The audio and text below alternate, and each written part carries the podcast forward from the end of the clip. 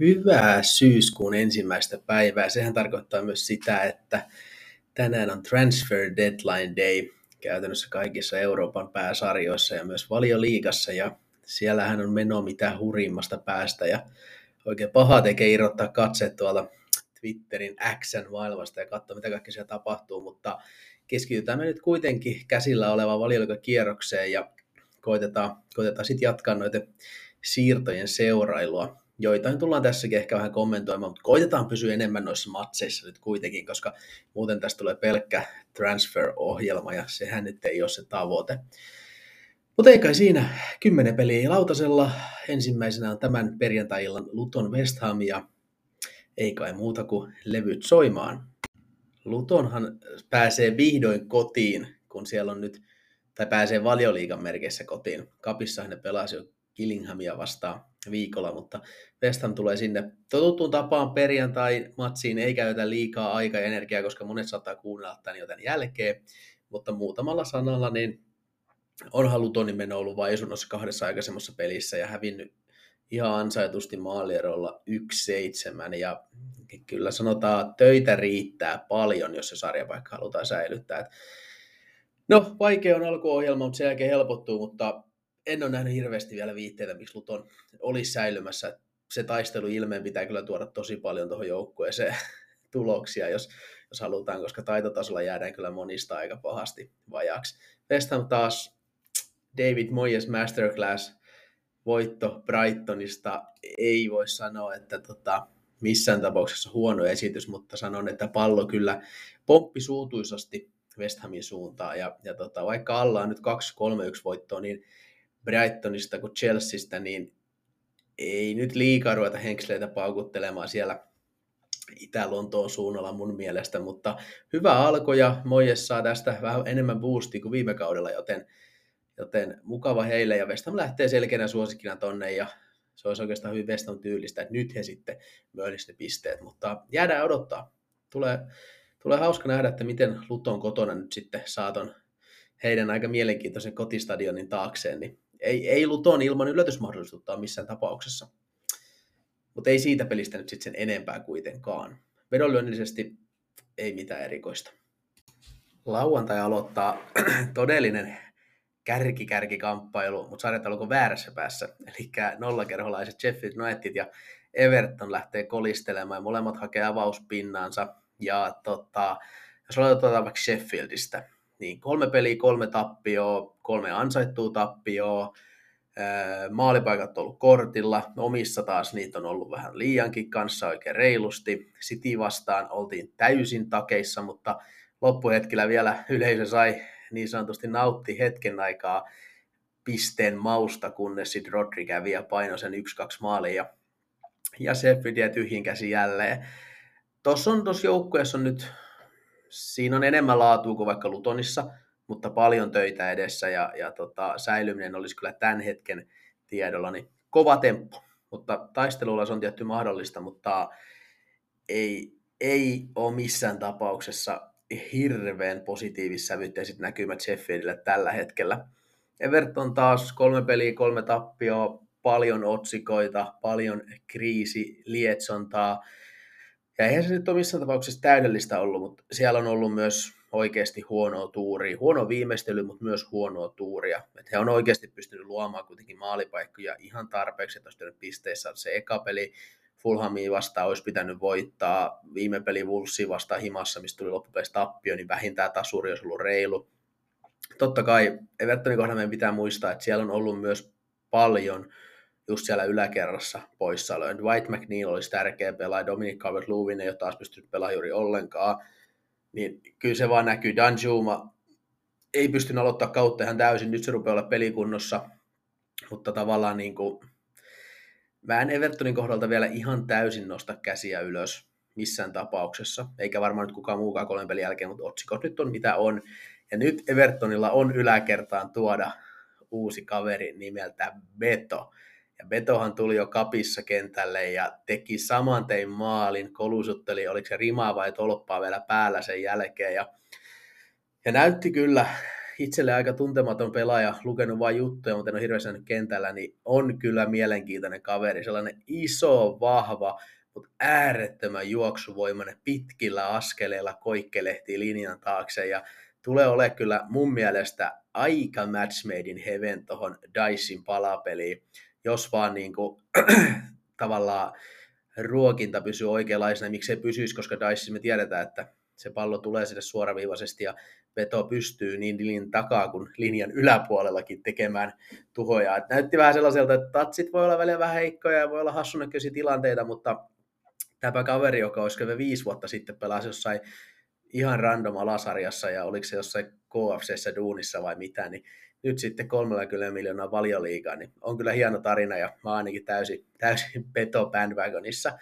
Mutta mielenkiintoinen uutinen tuli sitten kyllä tämmöttiin transfer deadline dayna, että Alex Iwobi olisi nyt todella lähellä siirtymistä Fulhamiin. En tiedä, oliko jopa Here We Go tullut, mutta käytännössä lähes saleteissa. Ja se on kova lovi mun mielestä. Iwobi on ollut Evertonin yksi parhaita pelaajia viime kaudella. Ja, ja tota, nythän sinne on tehty kyllä hankintoja laita-osastollekin. Sinne on tullut Jack Harrison, joka on loukkaantuneena ja, ja tota, veto yläkertainen ja muuten. ehkä toi nyt ei ihan maailman suurin ongelma, mutta yllättävä silti. Mutta tästä pelistä niin Everton lähtee vieraissa mulla sekä vedonantimarkkinalla hienosena suosikkina ja, ja tota, ei, ei itsellä ole tässä kohtaa, että Evertonin kertomet oli sen verran laskenut, että ei, ei mitään vetoja tässä kohtaa ja maalimäärällisesti niin ei tästä odotella kyllä mitään hirveän hurlumheitä, että 225 on suurin piirtein linja ja sellaista se itselläkin on, joten ei vedodyllisesti aktiviteetteja tässä kohtaa.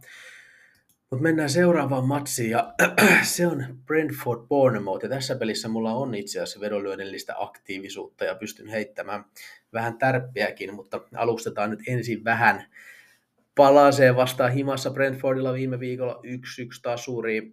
Mun mielestä ihan suht reilu lopputulos. Brentford aloitti ehkä vähän paremmin, palase lopetti paremmin, tai varsinkin siinä toisella jaksolla tappiolla oli, oli kyllä omat hetkensä, ja ei se ollut Brentfordilla taas kyllä mikään kauhean järin huima esitys suosikkiasemassa himassa, että mä taisin sillä viime viikolla sanoa, että siellä on, siellä on Thomas Frankin ryhmällä ne ongelmat ollut, pitäisi sitä palloa pysty hallitsemaan ja sitä ottelussa olemaan niin sanotusti se kapelimestari, niin vähän niitä ongelmia nähtiin. Ja nyt olisi vähän samanlainen pelinkuva edessä. Bournemouth hävisi ansaitusti Spursille viime viikolla, ja ei ollut kyllä Bournemouthilta mikään järin erikoinen esitys, että muutamia hyviä hetkiä, mutta kyllä Spurs oli muuten selkeästi niskan päällä. Onko se sitten nyky Postecoglu Spursin hyvyyttä vai Bournemouthin huonoutta, varmaan sekä että, mutta, mutta tässä pelissä niin mä näen, että Bournemouthilla on yllätys, yllätyssaumat just sen takia, että Brentfordille nämä on ollut vähän vaikeita.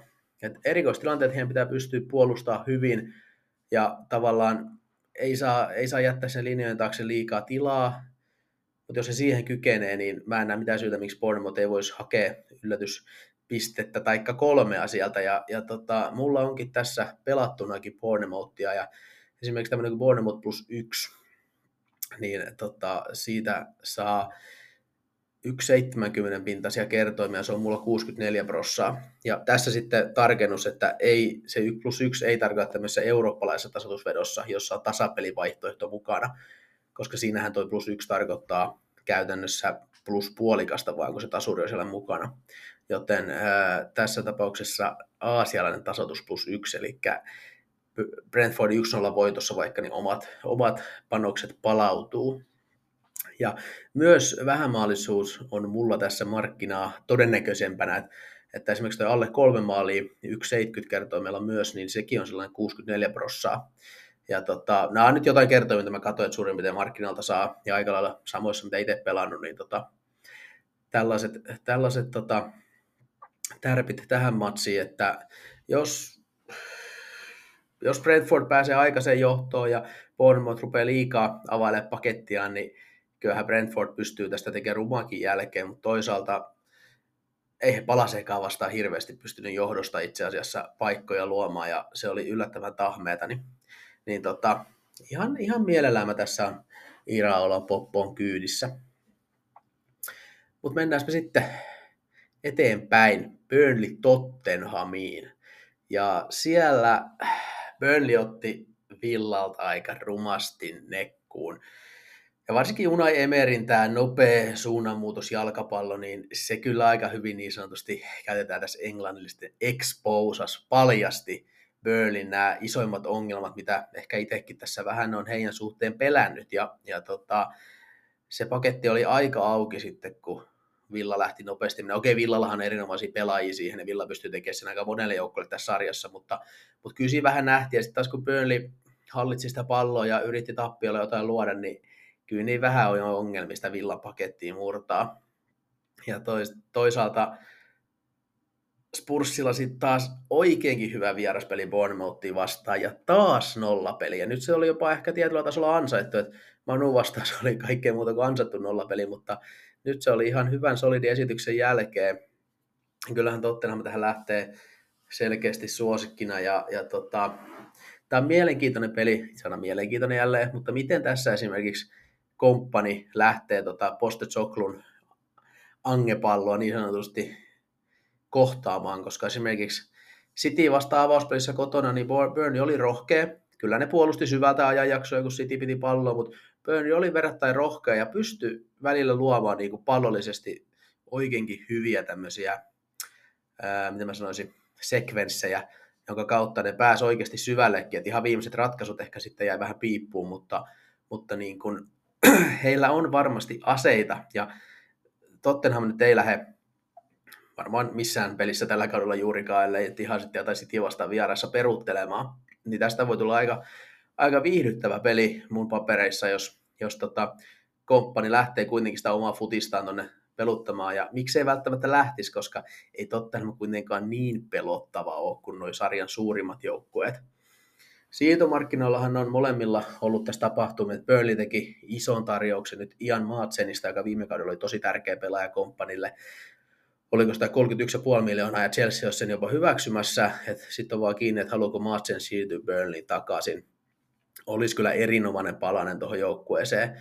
Spurs taas on nyt hankkimassa Nottinghamista Brennan Johnsonia, Velsin pelaaja, joka on huhojen mukaan ollut Angen ykkösprioriteetti koko kesän. Täytyy sanoa, että itseni vähän yllättää, että miten Brennan Johnson on se ykkösprioriteetti, koska vaikka on ihan kiva pelaaja, niin onko sitten ihan niin hyvä, että olisi viemään Spursin hyökkäystä eteenpäin, mutta minä jos joku luotan Angeen, jos hän on jotain mieltä, hän varmaan näkee jotain, mitä minä, minä salolainen penkkiurheilija en näe. Myös Conor Gallagher on nyt kovin ollaan viemässä Spurssiin, että siellä olisi ihan viime hetken, hetken tarjoukset käynnissä, niin saas nähdä, miltä Spursinkin joukkue näyttää tämän päivän jälkeen. Vedonlyönnillisesti niin Spurs miinus puoli, eli Tottenhamin voitto on mulla sellainen 55 prosenttia. Ja mä kattelin, että jostain saattaa jotain 1,90 pintasta kerrointa saada, ja, ja se kyllä riittäisi pikkupeleille. Itse en saanut sellaisille eh, puukkerille rahaa sisään, mistä, tuollaista kerronta saa, mutta jos joku saa, niin kyllä se pienen, pienen tärpiainekset täyttää. Ja sitten toi yli kolme maalia taisi olla mulla, ei kun sori, yli kaksi ja puoli maalia oli 63,3 prossaa, kun aina vähän tämmöisiä muistiinpanoja teen ennen tätä podcastia, eli venakkaas, kun mä tarkistan sen vielä tuolta, niin joo, 63,3 prossaa, ja siitäkin näytti saava jotain päälle 165 tai 166, 167 jostain, niin, niin sekin, tota, sekin täyttää meillä vedon määrä, että odottakaa, kun ihan nopeasti tarkistan, joo, 167 tuolla lukee, niin siinäkin on pikku, pikku vedon paikat, joten Tottenhamin ja Overin kelkassa en muista oltiinko viime viikolla, mutta tota, nyt, nyt ihan, ihan maistuvat vedot sinällään, että tota, jos tuollaisia kertoimia saa, niin ei muuta kuin pienet onget, onget uimaan sinne, että, että odotan kyllä vauhdikasta, vauhdikasta peliä. No mennään sitten Lontooseen, jossa Chelsea saa pelailla taas jalkapalloa ja he saavat heidän jalkapallootteluun vastaan Nottingham Forestin ja ja, ja Chelseahän ylikäveli Lutoni viime viikolla. Siitä nyt ei mun mielestä kahta sanaa. Täysin ansaittu voitto. Ja no mitä se sitten todistaa on eri kysymys, mutta ainakin ne saatiin todistaa Raheem Sterlingia, joka oli liekeissä. Ja Sterling, jos joku on mun mielestä tietyllä tasolla mielialapelaaja, kun Sterlingillä on hyvä fiilis päällä ja se näyttää nauttivan jalkapallostaan, niin ei löydy montaa parempaa laituria mun mielestä valioliikasta ja koko maailmasta. Siis löytyy parempia, mutta Sterling kuuluu sinne ihan huippuun. Mutta kun sillä on ihan liikaa myös niitä ajanjaksoja, kun se näyttää siltä, että se ei kuuluisi lähellekään valioliikaa. Ja, ja tota, Chelsea, jos joku kaipaa tällä hetkellä sen toisen Sterlingin, ja siltä se Lutoni vastaan näytti. Ja Pochettino on paljon puhunut hyvää Sterlingistä, ja nyt näyttäisi ihan niin kuin se, se Rahim, jota Chelsea halusi, kun se osti, niin olisi, olisi paikan päällä. Ja Chelsean yläkertahan on jälleen kerran saanut uuden nimen, kun Cole Palmer siirtyi Citystä joukkueeseen.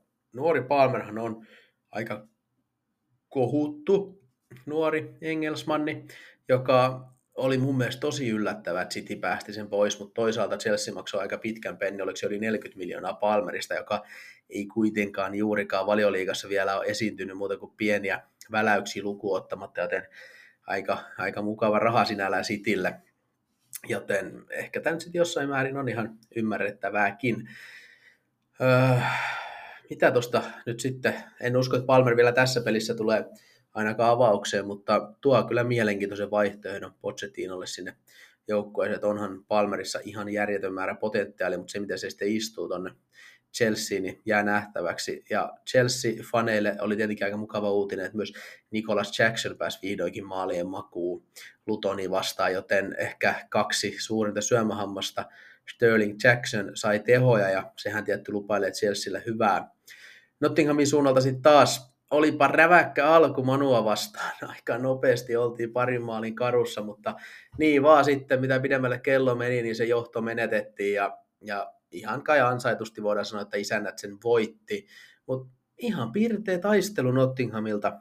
Ja tota, sanotaan, että jos jossain kohtaa sanottiin, että Nottingham ei ole liikaa tuolla siirtomarkkinoilla huseerannut, niin nyt mitä mennään lähemmäs loppusuoraan, niin alkanut taas, taas tulemaan niin sanotusti here we go heidän suuntaan. Että sieltä tuli tämä nuori prassitoppari Murillo, sitten tuli Arsenalista Nuno Tavares wingbackin rooliin, Brennan Johnson myyntiin nyt Tottenhamiin, tai ei vielä myyty, mutta on, onhan viittä vaille, joten siellä on taas tapahtumia riittää Forestin leirissä, ja, ja tota, nyt itse asiassa ihan viimeisin huhu, mikä olisi mun mielestä oikeinkin kova temppu, niin on PSVn Sangare, keskikenttä Jyrä, jota on huhuttu ihan muun muassa Bayern Müncheniin tämän kesän aikana ja aika moni muihinkin suurseuroihin, niin olisi mun mielestä aika kova temppu, jos Nottingham hänet saa kairattua, kairattua tota Cooperin alaisuuteen. Tuskin vielä tässä pelissä, vaikka tänään menisikin maaliin, niin tuskin vielä lauantaina pelaamassa olisi, mutta mielenkiintoista nippua tuon Nottingham on virittelemässä, että sitten taas Cooperin pitäisi saada joukkue pelaamaan yhteen, mutta jos me mietitään niitä viime kauden hankintoja ja sitten ehkä näihin, niin kyllä tämmöiset sangaret ja Nuno Tavaresit ja Murillot, niin en mä tiedä Murilosta, mutta ainakin Tavares ja Sangare, niin ne herättää musta kyllä semmoista pientä, pientä uskoa, että ehkä Nottingham voi pikkuhiljaa rupea rakentamaan ihan hyvää jengiä, että siinä on jotain aihio, mutta paljon kysymysmerkkejä, se pitää muistaa. Tässä ottelussa niin Chelsea on tietty selkeä suosikki. Mulla olisi itse asiassa Chelseakin pienen valueen puolella, mutta mä en ihan snadilla valuella tässä Chelsean kyytiin ole, ole kyllä nyt kuitenkaan hyppäämässä, mutta runsas maalisuudesta mä löydän tässä sen verran ilmaa, että tota, siitä sai, oliko se jopa yhdellä kotimaisella tarjoajalla, 208 kerranta tuosta yli kolmesta maalista, ja se oli mulla 53 pinnan paikkeilla, joten tota, se on ihan pelin paikka. Öö, en mä nyt tiedä, onko se maistuva veto tai epämaistuva, aika perinteinen veto voitaisiin sanoa, että, että tota, Nottingham on osoittanut, että he pystyvät turhauttaa parempiaan, olemaan nihilistinen vastustaja, mutta niin kuin esimerkiksi Manu vasta nähtiin viimeksi, he pystyvät myös hyvin toisenlaiseen jalkapalloon, joten aika näyttäköön meille, minkä tyyppinen matsi, matsi tästä sitten tulee, mutta Chelsea on selkeä suosikki nyt kuitenkin, ja eikä siitä nyt sitten sen enempää tarvi tässä kohtaa tarinoida. Man City isännei Fulhamia ottelussa, jossa tasoero on yllätys, yllätys, valtaisa. City pelasi viime viikolla oikein hyvän pelin. Vaikka se tiukille menikin, niin he olisi voinut johtaa sitä kolmella, kolmella neljälläkin maalilla siinä, mutta, mutta pitää nyt Holland kävi vähän pilkkuja ja niin edespäin. Lopputulema 1-2, kolme pistettä ja näytti ehkä Sitin sellaista henkistä kovuutta, että siitä loppuhetken maalista niin pystyttiin saman tein kääntämään taas askel eteenpäin ja hakemaan se voitto sieltä.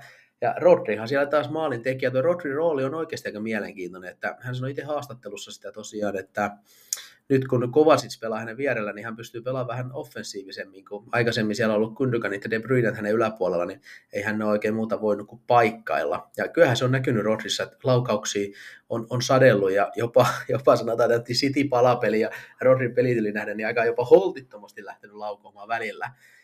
Uh, Phil Foden ei avannut viime pelissä, se oli kaikille fantasimanagerit, jotka hänet omistaa, kuten itse myös, niin kova isku, mutta tuli flunssasta kuitenkin sen verran kunto, että pystyi tulemaan lopussa sisään ja sai sitten alustettu mahtavalla syötöllä tuon Rodrin maaliin. Ja, ja tota, Fodenin pitäisi nyt olla ok, niin kuin pitäisi olla myös Manuel Akancin, joten Cityllä rupeaa olemaan palikat noita pitkäaikaispotilaita, kuten De Bruyne lukuottamatta ihan kondiksessa. Ja hankintojahan tosiaan Jeremy Doku tuli jo viime viikolla, ja nyt Mateo Nunes myös tänään varmistui Vulvesista Cityin, joka on mun mielestä aika mielenkiintoinen hankinta, kun mä jos joku, mä jos joku, siis Nunes jos joku oli mun mielestä sellainen Jürgen Klopp-mainen pelaaja, eikä niinkään Pep Guardiola-mainen.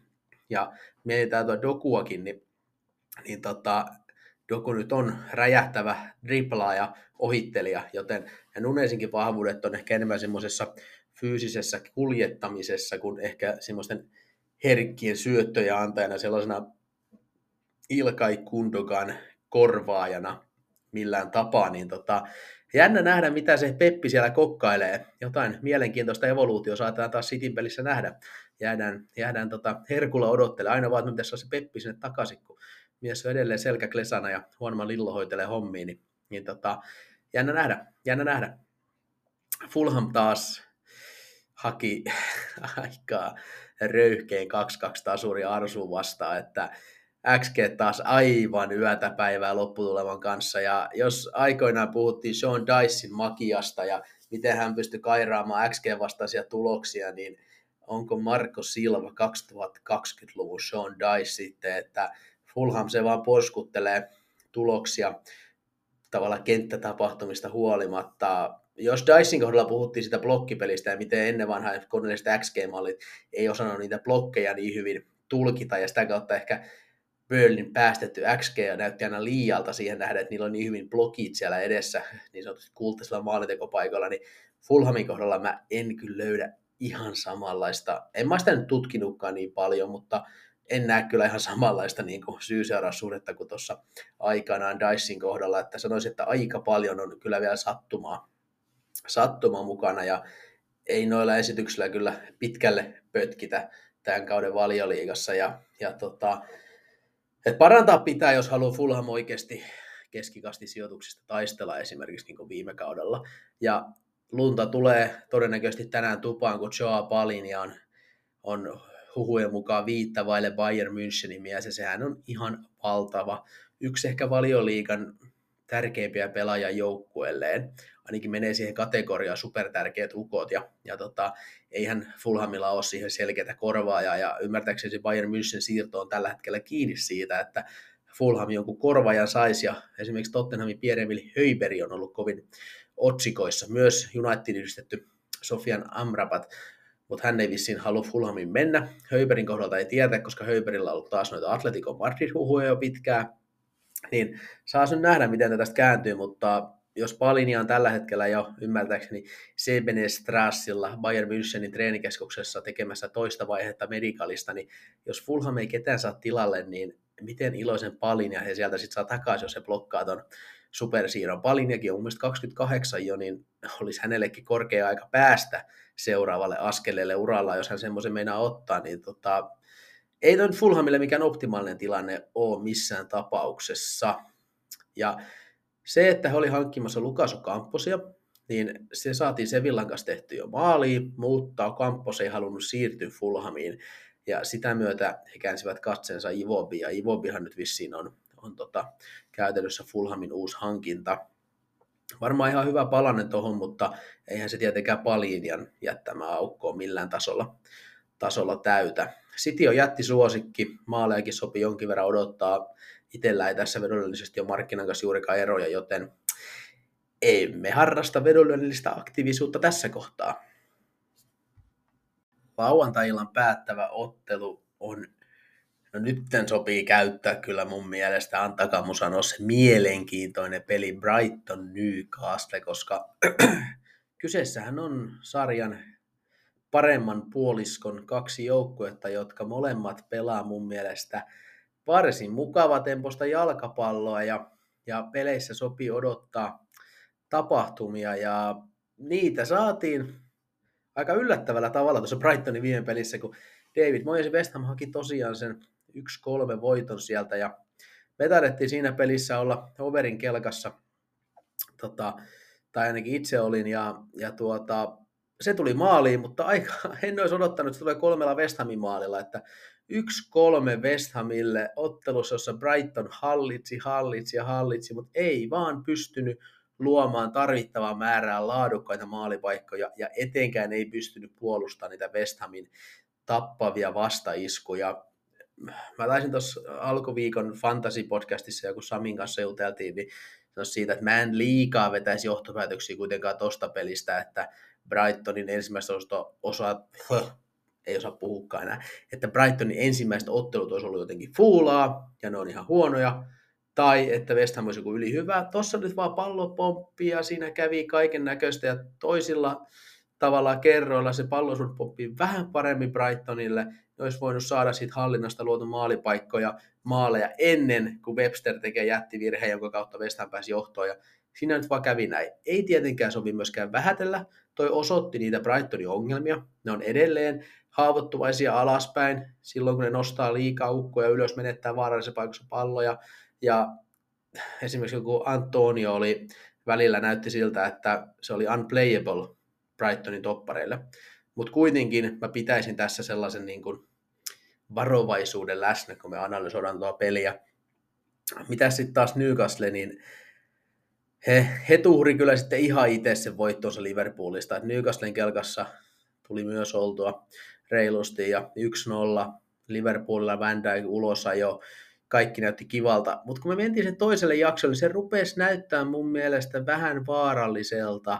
Newcastle leikki tulella. Ne otti vähän sellaista, mä tiedän, jalkaa kaasulta, mutta sellaista niinku puolivarovaista pelaamista johdossa ylivoimalla. Ja Darwin Nuneshan se sitten käytti tilaisuuden ja yhtäkkiä tilanne oli 1-2 Newcastle jäi luu käteen. Varmasti Eddie Howe on käsitellyt tiimisen kanssa tätä, että miten näin voi käydä. Mutta näin kuitenkin kävi.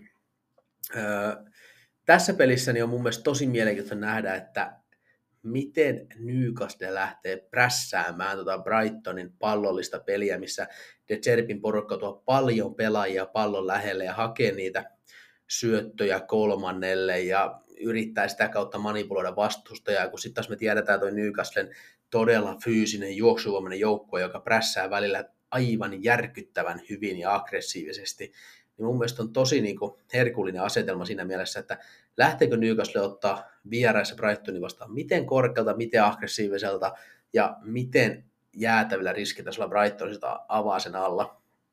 Ja mulla tämä on ihan 50-50 ottelu. Newcastle taisi olla ihan snadi suosikki, riippuen Sven Botman ja Joe Lintonin pelikunnosta. Molemmat on aika epävarmoja.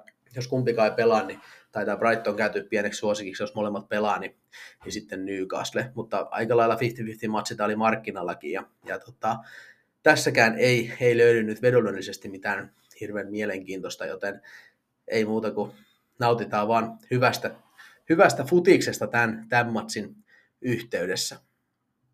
Ai niin, se unohtui sanoa vielä tuosta Brightonin kohdalla, että jos joku siirto olisi saanut sut sanomaan, että not gonna happen joku vuosi kaksi sitten, niin se olisi ollut, että Ansu Fati, Barcelonan uusi Lionel Messi pari vuoden takaa siirtyisi Brightoniin pelaamaan, mutta se on nyt vaan tosiasia. Vuoden laina Ansu Fati on De Cherpin uusi työkalu yläkertaa ja on kyllä niin kuin hauska nähdä, että miten, miten Fati tonne sitten sopeutuu. Et Fatin kohdalla niin kaikki, ketkä häntä ei niin tarkkaan seurannut, niin hän tuli silloin aika nuorena ja rymisten Barcelona avaukseen ja pelasi todella hyvin. Tietyllä tasolla ansaitsi jopa sen kaiken hehkutuksen ja ylistyksen, mutta sitten tuli polvivamma ja sen jälkeen mun Fati ei ole näyttänyt entiseltään missään vaiheessa, joten toivotaan mun mielestä ihan, ihan niin kuin toivotaan tosi kovin, että Fati löytäisi se parhaan itsensä sieltä Serbi-alaisuudessa ja palaisi kukoistuksensa, mutta on ainakin mielenkiintoinen palanen tuonne Brightonin palapeliin. Mutta mennään me sitten sunnuntai-pelien kimppuun, ja siellähän on ensimmäisenä tapetilla Crystal Palace Wolves, ja Hodarin palasi haki oikeinkin hyvän 1-1 tasurin Brentfordin vieraana. Ei todellakaan mitään ilotulituksia sisältänyt ottelu, mutta juurikin sellainen Hodarin palase vieressä, kun sopii odottaa. Wolverhampton taas kävi ryöstämässä Evertonilta myös aika nihkeessä ottelussa sen 0-1 voiton. Ei olisi mun mielestä sitä peli, pelitapahtumia nähden ansainnut, mutta Sasa Kalajdzic tuli, tuli lopussa kentälle ja puski maaliin ja sanotaan, että hyvinkin lämmin lämpö nousi mun sisällä, kun mä näin Kalajdzicin maalin, maalin koska mies, mies on tota, kyllä ansainnut vähän hyvääkin. Tuli, tuli tota Wolvesiin, oliko se viime tammikuussa, ison odotuksista Stuttgartista ja se oli se eka peli, kun polvi räjähti ja sen jälkeen ollaan tehty paluuta ja kyllä sanotaan, hän on oiva lisä tuonne Wolverhampton yläkertaan, jos pääsee täyteen isku, että tuo hyvin erilaisen vaihtoehdon kuin Fabio Silva tai Mateus Kunja ja Gary O'Neill. Esimerkiksi Bournemouthissa niin Kiefer Moorea tykkäsänä välillä käyttää, niin siinä sulla on taas target-pelaaja parhaista päästä, jos saa Sasan kuntoon. Tästä pelistä, niin Wolverhamptonillahan pitää muuten muistaa ennen kuin mennään tähän peliin, että Mateus Nunes meni Cityin. Se jättää tietenkin ison aukon Wolverhamptonin keskikentälle, mutta life is life. Wolverhamptonin on pakko näitä tehdä, kun rahat on mitä on, ja Nunesillekin oli kysyntää, niin Gary O'Neill joutuu jälleen kerran keksimään uusia, uusia temppuja. Mutta tähän peliin, palaa se suosikkina kotona, miten se sujuu. Se ei ole aina ollut se heidän helpoin risti kannettavaksi niin sanotusti. Että vähän samaa kuin puhuttiin vaikka Brentfordista, että välillä on vaikea kotona pallollisesti suosikkina sitä peliä dominoida, niin tässä voi olla ihan samoja, samoja osvittoja. Toisaalta siellä on pelaajia, ketkä pystyy sen matalan blokin kyllä, jos Wolverhampton sellaisen sinne lyö, Eberetsi Ese esimerkiksi, niin, niin tota, pystyy kyllä yksin tekemään taikoja, mutta, mutta, mutta ei nämä nyt helpompia pelejä ole aina palaselle ollut, joten jäädään, jäädään näkemään. Wolverhampton ei ole liikaa vakuuttanut kuitenkaan kokonaisuutena. Siellä on hyviä pilkahduksia, Manu vasta erinomainen vieraspeli, mutta kyllä, kyllä niin kuin Gary O'Neillin pitäisi sitä tasapainoa saada tuohon joukkueeseen pikkasen lisää mun mielestä, että, että tota, mutta ei se sellainen katastrofi ole, mitä ehkä pelättiin. Ja, ja tota, nyt siirtoikkuna menee kiinni, sinne tulee jonkinnäköinen rauha sinne joukkueen sisälle. Mä uskon, että se on, niin kuin, se on just se asia, mitä O'Neill tässä nyt eniten odottaa. Ja, ja ei muuta kuin sitten rakentamaan vaan tämän kauden virallista susilaumaa, kun kaikki huhut lyödään vihdoinkin ainakin muutamaksi kuukaudeksi alas. Mutta joo, eikä siinä. Vedollisesti ei aktiivisuutta. Olemme markkinan kanssa samaa mieltä. Wolves, Wolves lähtee pienen alta vastaajana otteluun. Sunnuntai toinen matsi, Liverpool Aston Villa, herkullinen ottelu. Iso kysymysmerkki, miten Liverpoolin alakerta kestää. Siellä on Van Dijk pelikielossa, Konate loukkaantuneena, joten todennäköisesti tullaan näkemään Matip, Joe Gomez kaksikko toppareina. Siihen kun yhdistetään esimerkiksi viime pelissäkin, no sanotaan, että mielenkiintoisia otteita esittänyt Trentti alaspäin, niin tota, ei Aston Villa vielä mahdollisuuksia maalintekoon, sanotaan nyt vaikka näin. Ja kyllähän varsinkin Van Dijkin poissaolo jättää myös pallolliseen peliin loven, joten ei missään tapauksessa paras versio Liverpoolista tuo ole, ole tota sunnuntaina kentällä. Suosikkina he lähtee tietenkin silti. Villa on lentänyt viime aikoina, viimeiset pelit on ollut oikeinkin laadukasta tekemistä, mutta kyllähän siellä ne avauskierroksen Newcastle-pelin haamut, oliko se nyt 1-5, tappio, missä Newcastle kyllä niin kuin, joo, 5-1 tappio Newcastle vieressä, ja Newcastle raateli varsinkin lopussa sen Villan paketti auki, niin kyllä Liverpool pystyy ihan samaa, jos Villa on niin avoinna ja sillä korkealla linjalla liikenteessä sunnuntaina, joten siihen, siihen Emerin pitää saada parannusta, mutta hyvinkin tavallaan, mitä mä sanoisin, tämä ottelu herättää musta sellaista niin kuin odotusta, tai mä en nyt oikein muotoilla sitä, että mä en oikein tiedä, mitä, millainen peli tästä tulee. Koska Aston Villa on välillä lähtenyt varsinkin niin kuin vieraissakin isompia vasta yllättävän niin kuin aktiiviseen peliin. Liverpoolilta me suurin piirtein tiedetään, mitä me tullaan näkemään kotona. Ne tulee päälle, ne tulee olla kovaa, ne haluaa ottaa peli haltuun. Mutta miten Everin Villa vastaa siihen? Niillä, on, niillä olisi erinomaiset niin kuin, aseet haavoittaa Liverpoolin vastaiskuilla, mutta he pystyvät myös tavallaan omalla sellaisella keskikorkealla aggressiivisella blokkipelilläkin tekemään sinne vaikeuksia, niin, niin jäädään, jäädään odottelemaan, miten tämä ottelu lähtee liikkeelle. Ja yksi erittäin iso kysymys on se, että avaako Darwin Nunes. Hei, viime pelissä kaksi maalia, Kloppo sanoi siellä pressissä, että tämä oli just se, mitä Nunes tarvii itseluottamusta, ja mä veikkaan ja mä toivon, että Darwin saa avauksen paikan tuohon peliin. Äh, muuten siirtomarkkinauutisista äh, Gravenberg Bayern Münchenistä on ymmärtääkseni hyvin lähellä Liverpoolin pelipaitaa ja sehän on siirto, mistä on huhuttu jo varmaan vuoden päivät. Klopp on pitkään halunnut tämän ajaksissa tota, Junnu vuotensa pelanneen Gravenbergin riveisin ja Gravenberg on hyvin, hyvin, hyvin paljon hehkutusta jo nuorena saanut keskientä pelaaja, hyökkävä kasipaikan pelaaja, joka ei Bayernissa ole saanut sitä roolia. Ja niin kuin Tuhelkin sanoi just tänään lehdistilaisuudessa, että Gravenberg on hyvä pelaaja, mutta heidän palapelissä ei ole hänelle oikein soveltuvaa pelipaikkaa, kun he ei pelaa sellaisella hyökkäävällä kasilla tai tietyllä tasolla sellaista roolia, koska siellä on Joshua Kimi, joka ei varsinkaan Tuhelinkaan mukaan ole puhdas kutospaikan pelaaja, niin Kramerberg ei kuitenkaan ehkä niin luova sellainen, mitä haluttaisiin kymppipaikan peluta, varsinkin kun siellä on Jamal Musiala, niin, niin aika niin semmoiseen kaninkoloon on jäänyt Gravenberg Bayern Münchenissä ja, ja tota, on mun mielestä erittäin potentiaalinen pelaaja ja, ja Kloppo voi siitä saada kyllä paljon irti, mutta silti tämä hankinta tietyllä tasolla vähän yllättää mut, koska kyllä mä olisin luullut, että rahoja olisi käytetty enemmän siihen kutospaikkaan kuin se Vataru Endon 18 miljoonaa, vai mitä sitä maksettiinkaan. Ja nyt sinne on hommattu McAllister, sinne on hommattu Kramenberg, Joboslai, mutta eihän ne Fabinho saappaat nyt ihan täysin ole täytetty. Tai sitten Vataru Endo yllättää meidät kaikkia dominoi keskikentän pohjalla koko valioliikaa, mutta sanotaan, että todennäköisyydet eivät ihan puola sitä mun mielestä. Mut joo, mennään sitten kierroksen viimeisen ottelun pariin. Ja se on ehkä sellainen mun ikäpolven todellinen klassikkopeli. Arsenal saa vierakseen Manchester Unitedin. Ja Arsenalillahan on alla toi aika kirvelevä 2-2 tasuri Fulhami vastaan, että ne tapahtumat oli kyllä kuin jostain elokuvasta, että Arsenal myllytti ja myllytti ja sai sen Andreas Pereiran ensimmäisellä minuutilla tekemään johtomaalin.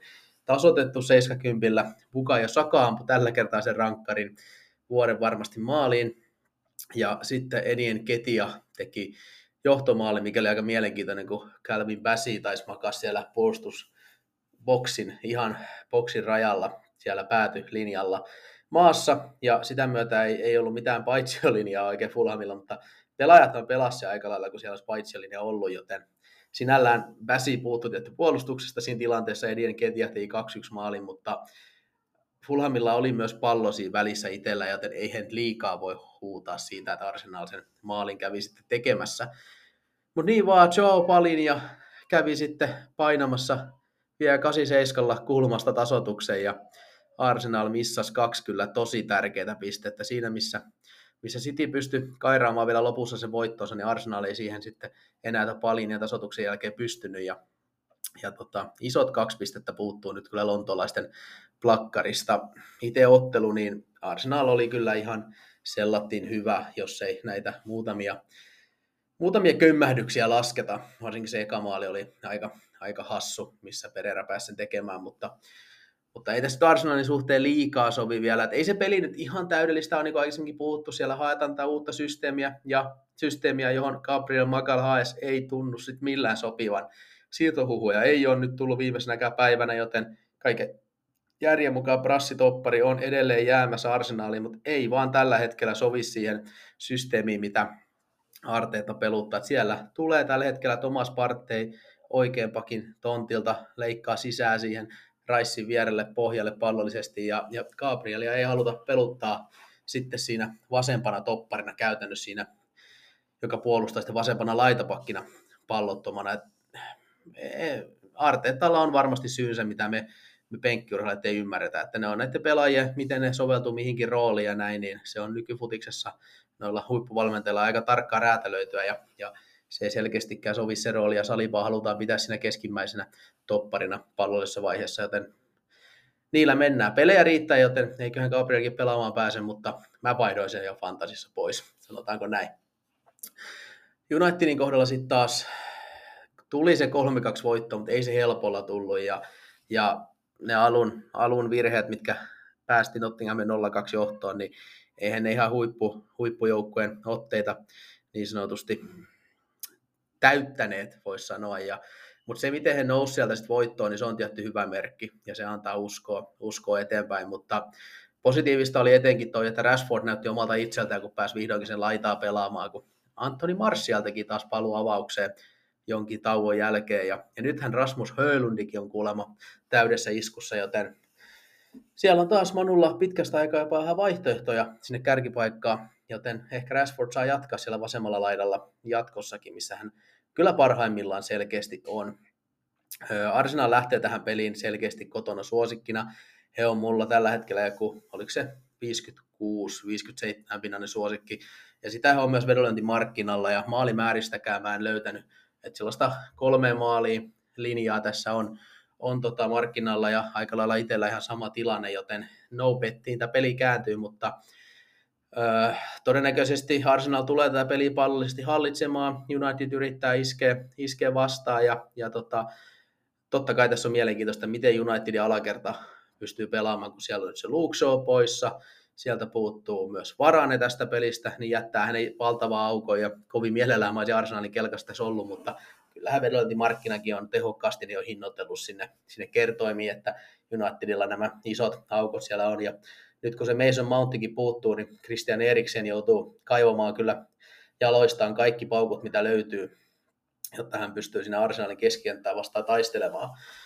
Ja myös Kasemirolta mä odotan kyllä tässä pelissä näkeväni kyllä paljon parempaa, mitä tällä kerralla tähän mennessä, että, että tota, on jopa puhuttu, että käykö Kasemirolle niin sanottu Fabinho, että yhtäkkiä se taso droppaa tosi paljon ja, ja tota, vähän siitä on viitteitä ollut mun mielestä, mutta mutta aika nyt näyttäkö, mihin Kasemiron taso tässä tämän kauden aikana asettuu. Paljon enemmän pitäisi prassipohjalta kyllä mun mielestä saada tuo United, mitä tällä hetkellä on saanut.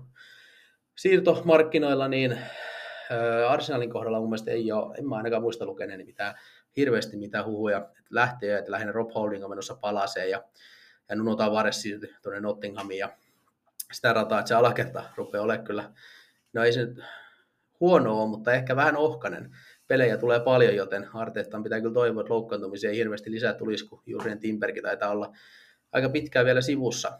Unitedin kohdalla taas toi Luke Shawn loukkaantuminen oli aika paha juttu, kun Tyler Malassiakin on sivussa, niin Sergio Region Tottenhamista on nyt sitten tulossa hätälainalla Manu ja on vissi jo treenannutkin tänään siellä ja tämä siirtohan ei ole hirveästi United-fanien keskuudessa hurrahuutoja saanut, mutta toisaalta ei se nyt siitä ehkä ansaitsekaan, mutta peliverkit on vissi aika rajalliset ja vaihtoehtoja näin häkkiseltään, niin, niin ehkä tuo Rekul on nyt sitten kuitenkin, on se jonkinnäköinen haku, sanotaan näin, että on kyllä flopannut pahasti Spurssissa siihen, mitä odotettiin mitä itsekin odotin, ja viime kaudella Simeonen alaisuudessa ei kyllä saanut juurikaan rooli. Okei, siellä oli loukkaantumisikin, mutta ei sitten pelikunnossakaan oikein kyllä päässyt hirveästi pelaamaan siellä Atletico Madridissa, joten kyllä ainakin Rekillinen näytettävää on, mutta ei se mun mielestä yrittämisestä silloin aikaisemmin käynyt kiinni, että enemmänkin se on se päänuppi, mikä pitää saada niin ratkaisujen suuntaan ja varsinkin alaspäin kuntoon, niin sitten siellä kyllä vielä, vielä pelaaja sisällä on, mutta saa nähdä, millaisen rooli hän sitten